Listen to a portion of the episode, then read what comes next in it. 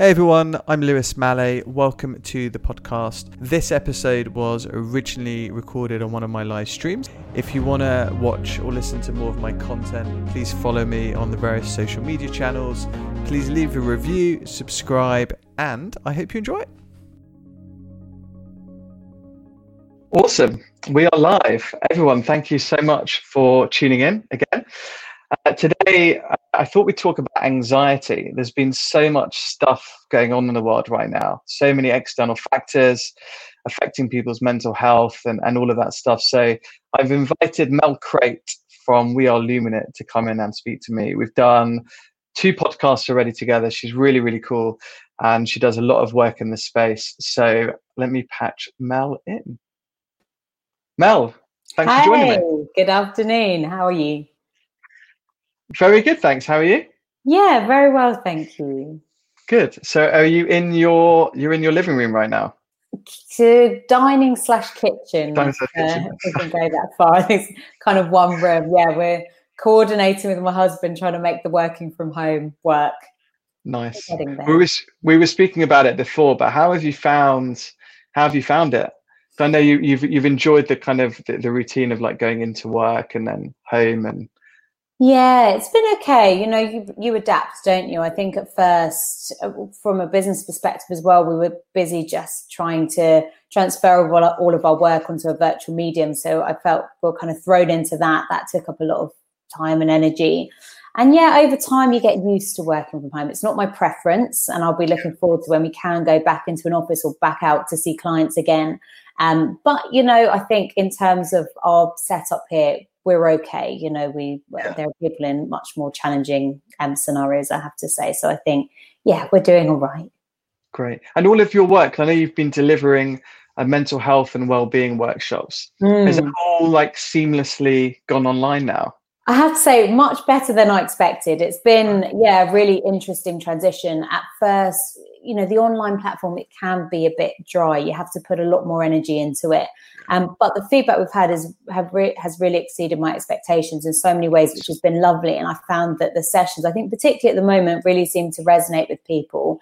And I think they're a really welcome break in people's day, um, where otherwise they're kind of at home all day. Obviously, many Yeah. people working and living on their own. So that's been really nice. And yeah, we've just we've adapted. You know, you find ways to make it interactive and engaging still, despite the kind of virtual platform, and that's been really nice. So it has gone much much better than I, I thought it would. I have to say.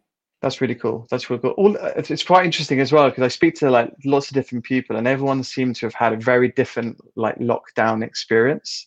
You know, Yeah. some are like thriving and and really enjoying it. Others have been super anxious with everything that's going on, right? So like virus, um, maybe the the myth of job security or whatever whatever everything else is going on. It'd be great to start with like what is anxiety exactly? Yeah, good question. And I think you're right in that people have reacted really differently to it. And I think obviously it partly will depend on your setup and uh, your your home and your work life. And I think there were lots of people that kind of kicked into productivity and baking round the clock and taking Yeah. up new hobbies and crafts and that's wonderful. Other people have also really struggled and felt also that pressure to be productive all of the time um, Yeah. because we essentially at home and we have more time which is yeah which is interesting.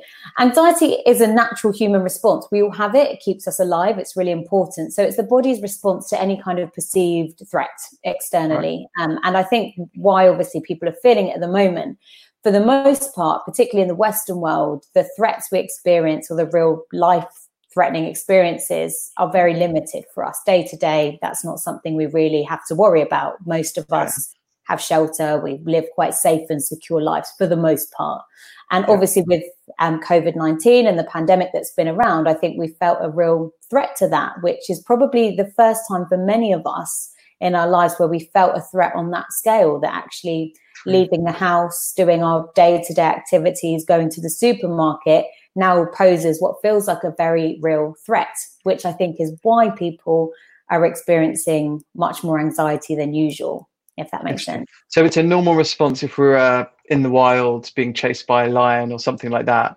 and and in our in our safe environments, certainly in London, we, we don't really have that threat. Um, Mm. Yeah it's interesting yeah it's it's interesting so absolutely that you know we spent most of our time actually on this planet as hunter gatherers. So our brains and our bodies evolved really to suit that environment where we did face a lot of life threatening scenarios like you said wild animals coming at us. So our bodies developed this response to keep us safe. So it's super important. The problem is our bodies and our brains they can't distinguish between a real life threatening scenario and more of a kind of mental threat, which is why people experience day to day anxiety anyway around workplace deadlines, disputes, conflicts, social situations, lots of obviously different things that might trigger people's anxiety. But now we've obviously got those day to day things that might cause us stress, but right. then coupled with the pandemic, which feels much more of a life threatening scenario. And I think that's where people are experiencing quite high levels of anxiety. Cool. How do we know if we have it? If you well and so, so, there's a difference between obviously experiencing anxiety or that day-to-day anxiety which we will all experience at, at some point. So for example if you're walking out into the street and you go to step out and a bike comes zooming past you that will create a fight or flight response which is essentially what anxiety is. But an anxiety disorder is when anxiety um, is gets to the point where it's impacting your day-to-day life it becomes harder to carry out your work activities social activities impacts your relationships. It's when you tend um, to experience quite unrealistic or excessive fears on a constant basis where um, some of your thought patterns become quite distorted. So yeah. things like catastrophizing, ruminating, um, you find it hard, really hard to move on from those thought patterns that's when you might be experiencing an anxiety disorder, and that could be the time for then professional support. Okay. Um, and th- yeah, that's it. That's generally the distinction. But we will all experience anxiety at some point, even every day, and it doesn't necessarily need to be a problem for us, or doesn't obviously turn into a mental illness. Fine. So it's okay. And then so you need, a lot of people get that feeling in your stomach, right, where you're a little bit anxious to do a pitch or um, go to the gym or mm. whatever it might be. Um, yeah, and it very feels physical response. Yeah, yeah, um, and it feels like there's a, a, fine line between between that and, and and and the disorder where it can be, I think, quite debilitating and mm. and restrictive and stuff like that. I guess it's it's just appreciating for in yourself maybe when you've when you've crossed that line or yeah, absolutely, and it can be hard to do, and uh, we, you know, we generally try and discourage kind of self-diagnosis. Um, but yeah, anxiety is a very physical response. So initially, you'll feel it in your body. People describe heart palpitations, you know, sweating palms, feeling hotter. Your breathing usually gets quicker and uh, more shallow. You might experience, for example, that um, those butterflies in your stomachs, a feeling of nausea, tightness in the chest, all of those are kind of signs. Again, that's your body going into a fight or flight mode. That's when our sympathetic nervous system is activated and that puts yeah. us into fight or flight mode. So those are signs that you're experiencing some level of anxiety. Again, yeah. if your day to day life is kind of categorized by that, if you feel um, that sense of panic quite frequently, and there, there are different types also of anxiety disorders. So we have generalized anxiety disorder, we have panic disorder, phobias. There are different types of that, which is why, again, it can be quite complex. We would always recommend if you find anxiety is really affecting your day to day life. So if you're finding it hard to work because of anxious thoughts, because that physical response, or you're finding it hard to engage in social activities, that's the time I, I would look to get professional support. And then you might be able to receive a proper diagnosis and get the hopefully the treatment that you need. Yeah.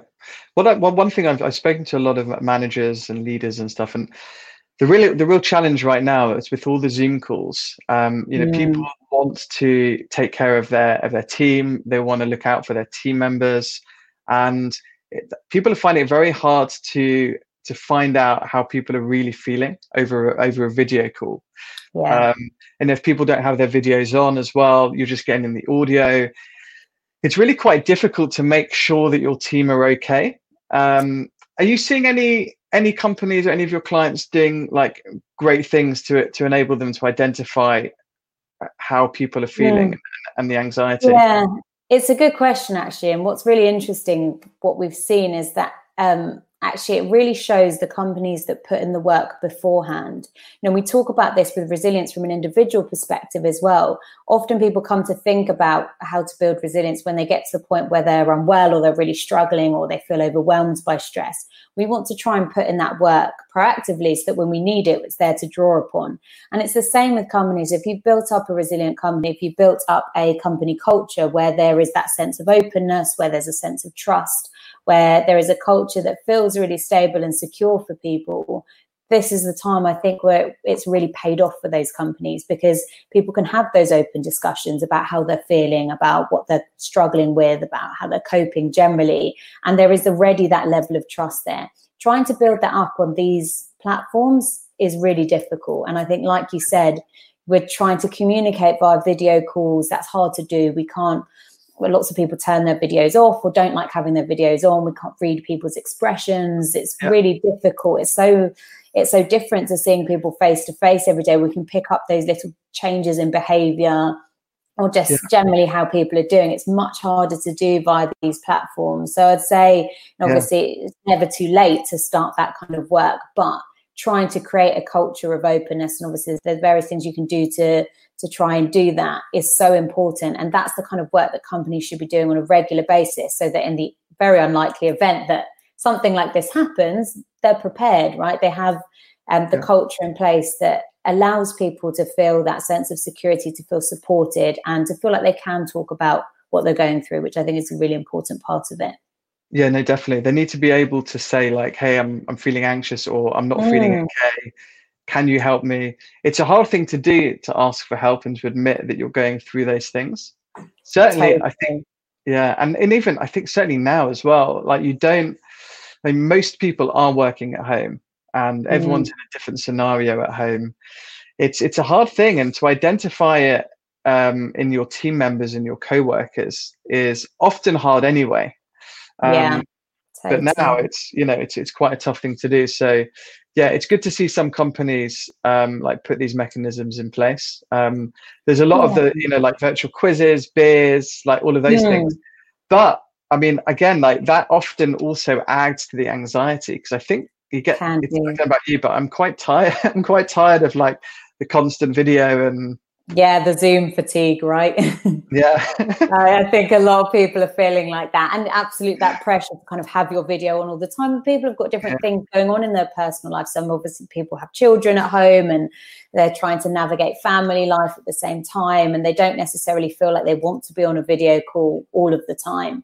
And we definitely try and encourage it some of the time, you know, where you would usually be in a face to face scenario with people in a meeting perhaps. Yeah. um, and we try and encourage it for some of our training as well just so that obviously we can see people as we would if we were in the room with them there. Uh, but understanding also that not everyone feels comfortable with it. And like you said it can also trigger anxiety in some people.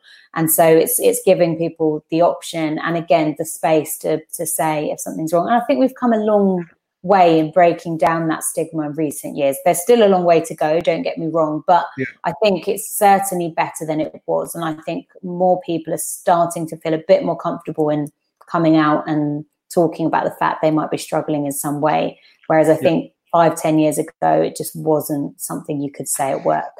No, no. I'm I, am i am hoping that that the, the the new normal. So with like video and technology at the heart mm. of our mm. working lives now, doesn't slow that down, but it encourages it.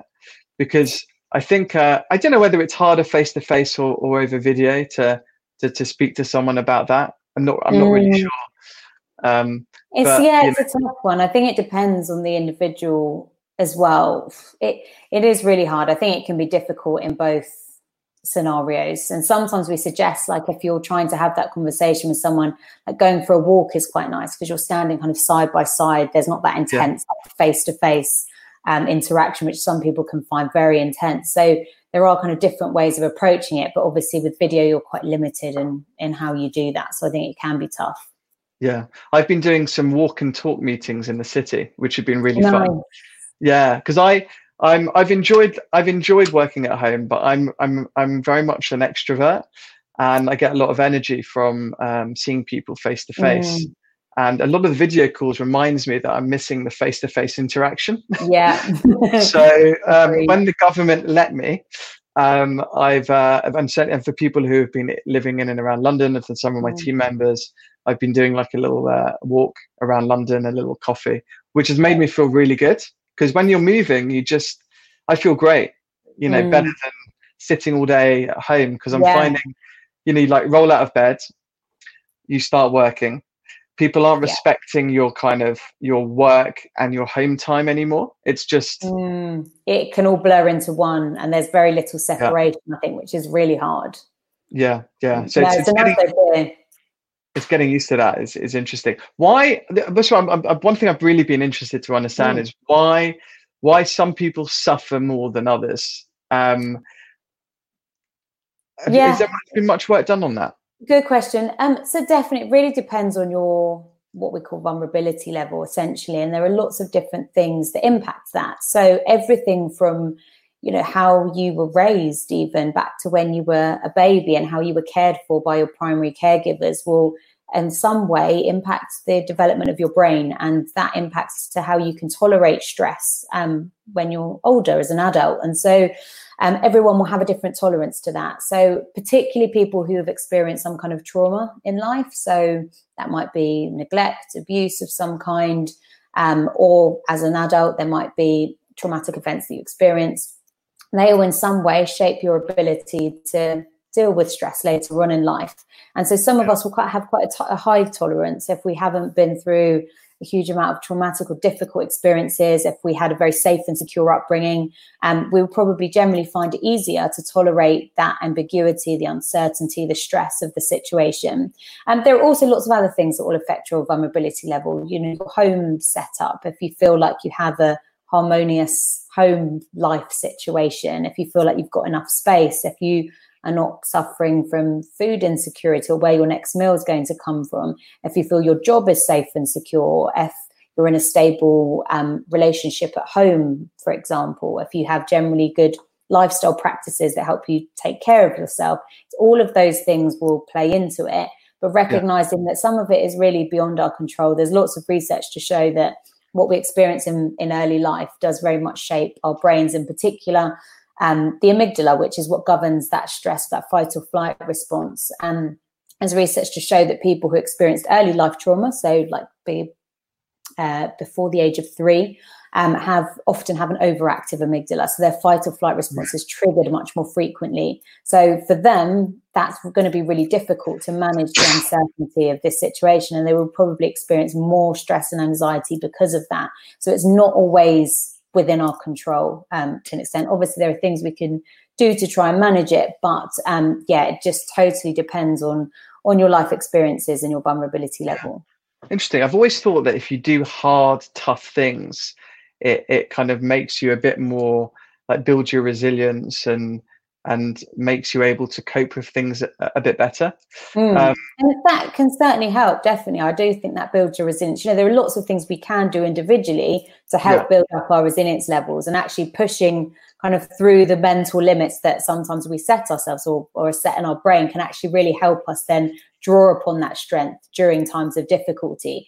But there are lots of other things at play, and yet some of it, as I said, kind of beyond what we can control in an adult life. Yeah.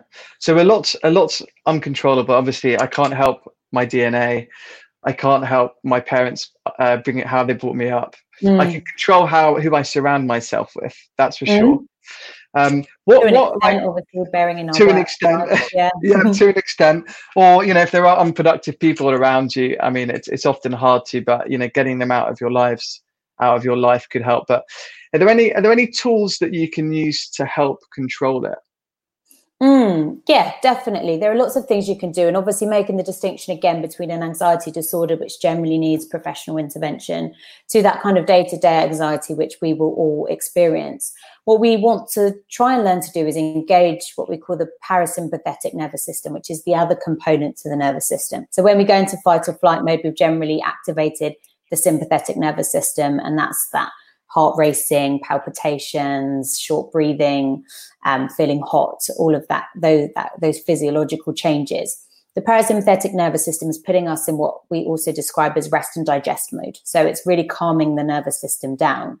Um, so obviously, different things will make different people feel relaxed. We often teach some kind of relaxation, breathing techniques, even just regulating your breathing, particularly when you're feeling that kind of sense of panic, when you yeah. feel the heart racing, palms sweating. That's a really good time to try and regulate your breathing. So it can just be something as simple as breathing into a slow count of four, breathing out to a slow count of six. So having an extended exhale that really helps engage the parasympathetic yeah. system.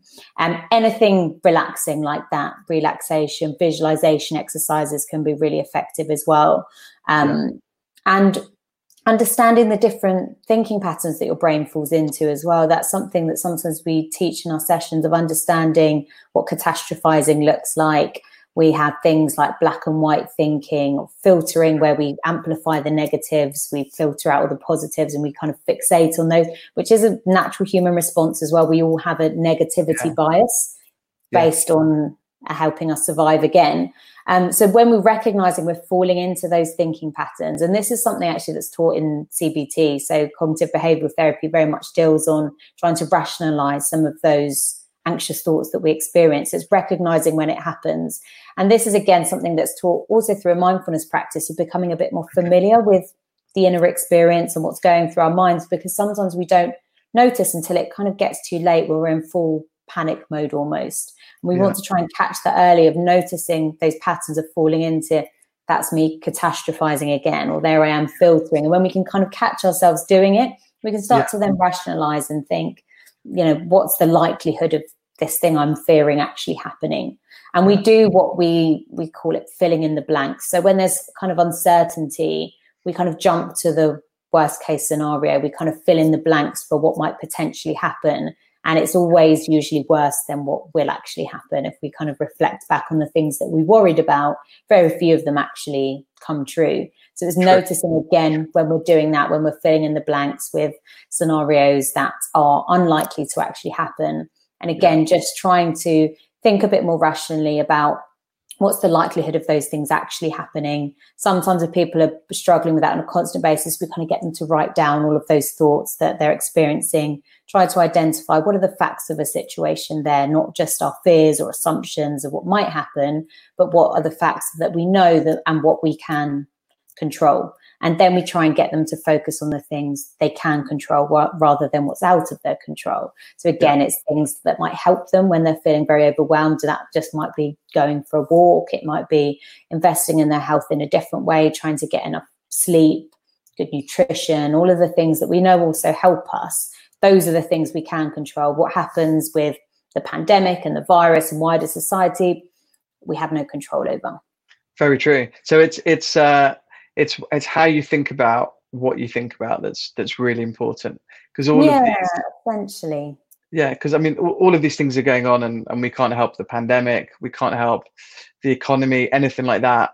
So yeah i mean for me i'm i try i'm trying to do i try to do a bit of yoga. I do my exercise a lot. I'm walking mm-hmm. a lot. I'm trying to keep my diet good like these kinds of things um i've not done mindfulness how how i know you're quite into mindfulness do you do you find mm. that has a mm. really good, uh, big impact Yes, certainly. Again, it's not necessarily a practice to come to at a point where you feel really overwhelmed or really anxious because it can be quite hard to engage with. So, again, it's very much what we call a proactive preventative strategy for looking after your mental health. But it can be so useful in many ways. People often think of it as a relaxation technique, which that can certainly be one of the outcomes, which is wonderful. But it also yeah. just helps you create much better awareness of what's going on for you. And that's both mentally and physically. So, when we talk about that physical stress or anxiety response of heart palpitations, tight chest, etc. Again, sometimes we only notice that's happening to us until we're kind of in full fight or flight mode. Actually, if yeah. we learn to tune into our body a bit more and, and notice what's happening physically, we get those signs a bit earlier. And actually, we know we need to take a step back, practice our breathing, do whatever we need to do to calm us down again. And the same with our thoughts. It's so easy to spiral into a kind of black hole of rumination and overthinking. And yeah. with mindfulness, again, all you're doing is creating awareness of what's going on, both in your thoughts, in your mind, and in your physical body. And that can really help you start to notice those patterns. And throughout the practice as well of mindfulness, what you're teaching is disengaging from some of those thought patterns. Right. I see. During a formal mindfulness practice, what you're guided to do is each time your mind wanders off and starts thinking about something else, you try and notice obviously when that's happening and you bring your focus back to whatever you're focusing on in the present moment, whether that's your breath or your physical body. And through doing that time and time again, what you're teaching your brain to do is learning to disengage from those thoughts when they come up, of noticing, okay, that's my brain catastrophizing again. I can let that go. I can come back to the present yeah. moment. And it stops that spiraling, or it certainly helps with that spiraling that sometimes we fall into, if that makes sense. Brilliant. Yeah. What's so what's the first step then? if you if you have anxiety and you've never had treatment, you've never spoken to anyone about it, um, is it going going to your GP? Um, uh, going to the? I know you can get help through the NHS. Um, yeah. so, the, certainly, if you think you've got an anxiety disorder, so if, again, anxiety is really becoming a part of your everyday life, affecting your everyday life, your work, etc. GP is definitely the first port of call. Um, just to point out, our GPs aren't always the best equipped to deal with mental health. Unfortunately, at the moment, we have a situation where they haven't really received sufficient training. Um, and a lot of we've heard of a lot of experiences where people don't feel they've either been taken seriously, they haven't been offered um, effective treatments, and they don't really feel their GP understands what they're going through, or they experience misdiagnosis or lack of diagnosis. And it really is a kind of they have a, a manual, so called DSM, which outlines all of the different mental illnesses that people might have they work from that. They'll ask you a set of questions and then they'll diagnose off the back of that. Some right. of them, you know, it's a real mixed bag. Some GPs will be really invested in this area and obviously really empathetic as well. And you might have a really positive experience, but unfortunately, that's not the experience for everyone. So Right. If you do go to your GP and you don't feel that you have had um, fair or thorough treatment, you can always ask to see a different doctor. And it sometimes does take a couple of visits until you can uh, feel until you feel like you've been given the right diagnosis and treatment plan. And again, resources with the NHS can be sparse. So ideally, yeah. most people would be offered some kind of talking therapy, cognitive behavioural therapy, maybe counselling. It's expensive, and again, um, the NHS is overstretched there. So the first port of call is often medication, what you would be offered by your GP which works for right. some people and helps some people, doesn't help everybody. Um, so it often is a bit of experimentation. Obviously, if you have the means to seek that out privately, that can certainly help. Some right. people's companies or organizations offer something in that area too. So it's always worth kind of exploring those benefits where you work. Um, as sometimes not everyone gets the right treatment plan for them on the NHS. Right. So do most do most people then start with the GP, or are there other other coping mechanisms that you can you can try on your own, like the mindfulness, maybe yoga, yeah. exercise? It depends how severe it is, really. Um, so if it feels very severe to you, so if you're feeling you're if you're experiencing kind of moderate to severe anxiety, some of those kind of lifestyle interventions or self care interventions aren't always effective. You're kind of beyond that point, to be honest. For some people, that will work. And it might be, as you said, a case of trying things like mindfulness, exercise, breathing techniques, and that can certainly help. But for some people, if you're experiencing quite severe anxiety, you probably feel you, you might really struggle to engage with those, yeah. even um, simply kind of exercising or getting out and about. You might really struggle to do that. So if you feel that you're struggling to engage with those kind of interventions, then it's probably a professional seeing your GP, private psychiatrist, or, or um, some kind of talking therapist is probably the next port of call. Okay. If we if we've identified that a team member has anxiety, or um, you know, a colleague or whatever, what how can you approach it with them? Yeah, it's a good question. It's something we cover quite a lot of action. We get asked a lot about. Right. Um, and really important that we can have these open conversations because I think that sometimes we feel awkward, we don't know what to say, we don't want to say the wrong thing, so we don't say anything at all. And obviously, that we're not really addressing the problem, and that person doesn't really get the support they need. Um, so, certainly having an open conversation with them is the first start. And sometimes it's a case of asking how they are. Um, but sometimes we have a kind of blanket response to that of I'm fine or I'm okay, yeah. even when we're not really, because that's kind of what yeah. we're programmed to do. Yeah. So it might be a case of kind of pointing out to them that you've noticed a change in them in some way, like you're not quite yourself at the moment. Is everything okay?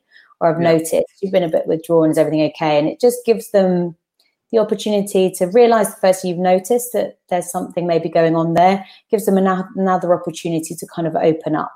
Um, and again, giving them plenty of chances to talk. So we don't want to force or coerce them into talking about something they don't feel comfortable with, but making yeah. sure there is a lot of opportunity there and that you're you're asking beyond the everyday how are you questions. So just so that they feel that you do actually care and want to hear how they are. Um, the key point in those situations if someone does open up for you is not to try and kind of fix their problems in any way because that isn't our job and we're certainly not equipped or qualified to do that. And we come from a very kind of problem solving society. If someone comes to us with a problem we like to solve it for them and that's always yeah. comes from a good place. But yeah. in this scenario not particularly helpful. So in our case what we want to do is, is listen to them just give them a platform and we don't have to interject with our own experiences or talking about our neighbor or cousin who had anxiety or anything else. We just want to give them the opportunity to talk and share their own experience. We can signpost then at that point to professional help if they haven't already received that. There are also lots of great resources out there from helplines and support groups and things that are run by amazing charities and organizations if people do hit a bit of a brick wall with the NHS. So that's also an option and then thinking about what do we how do we support them from a workplace perspective? What does that look yeah. like? So again we're not trying to fix or solve their problems. We're just trying to make it easier for them to do their jobs with what they might be experiencing at that time so that might be certain workplace adjustments that we make for them um, making sure they feel supported in that way and that we're having those kind of regular check-ins and open conversations check there's no kind of workplace triggers that are affecting them as well, looking at how we can minimize those, but making sure we do have those conversations, that we don't just ignore it. If we feel like someone's struggling in some way, we're not obviously trying to diagnose in any way. So it's not up to us to say, I think you've got an anxiety disorder or whatever it might be. It's just, again, trying to signpost them to the point where they can actually get the help they need. Um, okay. rather than trying to resolve that ourselves, if that makes sense. Yeah, no, definitely. So rather than just being like, "Hey, how you doing?" maybe asking a question like um, how are you how are you finding working from home mm. um, maybe what's a scenario like um, yeah uh, lots of open questions yeah things like that and then it's in terms of like building your workplace so is there anything specific that, that, that companies can do to enable the certainly this virtual environment now because it, it, has changed a lot mm.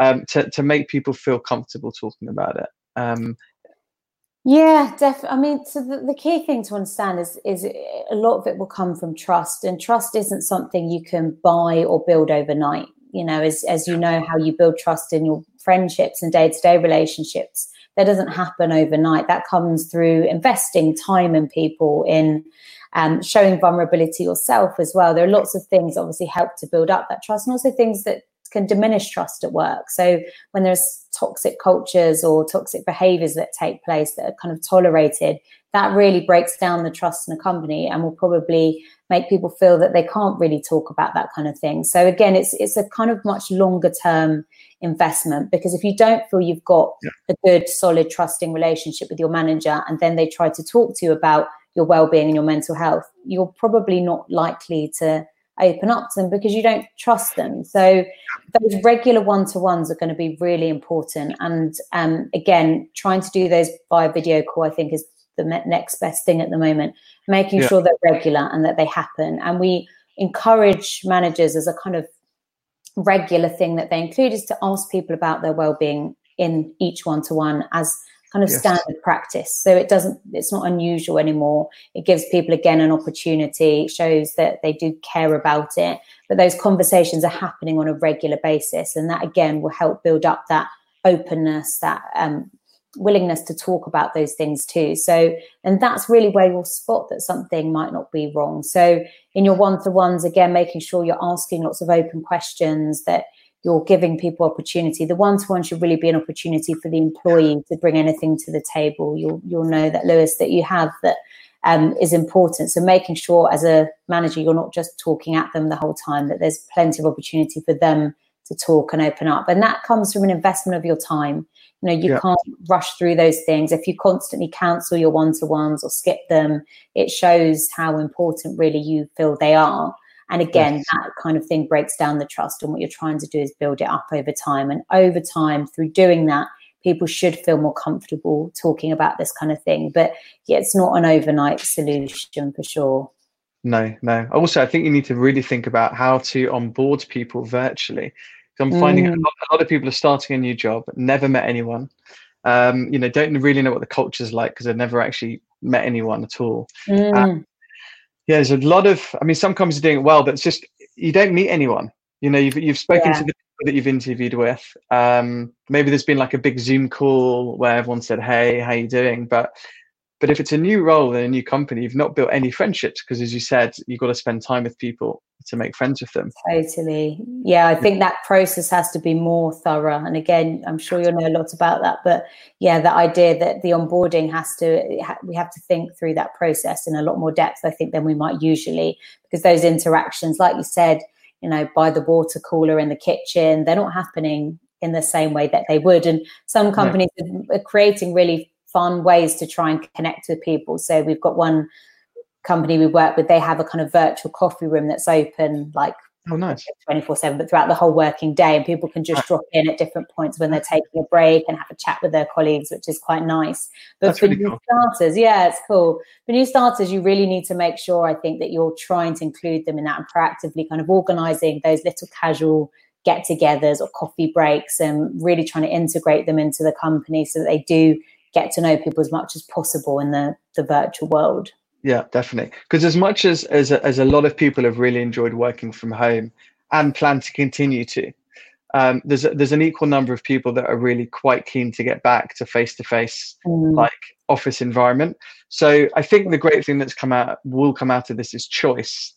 But I think just people yeah. have to be mindful that you know people are human and they do need human contact and and even if you have a virtual team really making time once a week or whatever it might be to meet up, I think is going to be mm. invaluable mm. and, and certainly for people's mental health as well. I think it's important. Yeah. The last Definitely, thing I want to take a out of this situation. Sorry, I was just going to say, like, there were certainly positives to come out. And I think you're right. When we do go back into that scenario where we're back in the office, hopefully those kind of things will really be prioritized as people have realized how important they are. Yeah. The last thing I wanted to cover was how we can learn to be comfortable being uncomfortable. And I've talked about this a lot because there's so many things going on right now that can make you feel uncomfortable. Um, mm-hmm. You know, we've got obviously the virus, the economy, um, maybe the myth of, of job security, or certainly a lot of people are, are worried about their job security if people are on furlough. There's just a lot of a lot of external things going on right now that make you feel uncomfortable. Um, mm. any kind of advice on like how to just be comfortable being uncomfortable? Yeah no it's a good point. And actually it's what I've found really interesting about this period is I think this illusion of control that we have has been completely shattered. You know, with this idea that we can control the outcome of scenarios or what might happen in our life.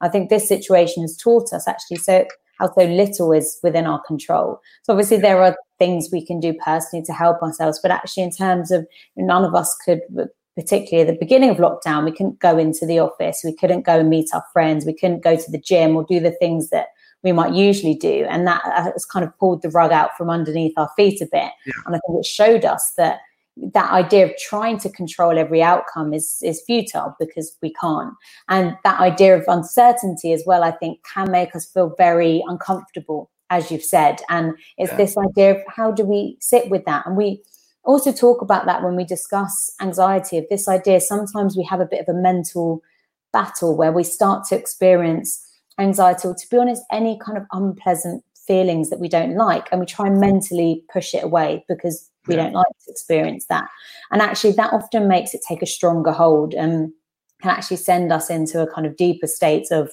kind of panic or anxiousness which is not what we want and sometimes it's just about allowing it to be there and that sounds mm-hmm. much easier said than done but yeah. it's this idea of of not pushing it away, of not trying to deny that feeling, of just letting it sit there, feel what it feels like in the body, feel those heart palpitations, that body temperature go up. Just notice how you're feeling rather than going through this mental battle of trying to mentally push it away, which we know isn't effective and doesn't actually help people.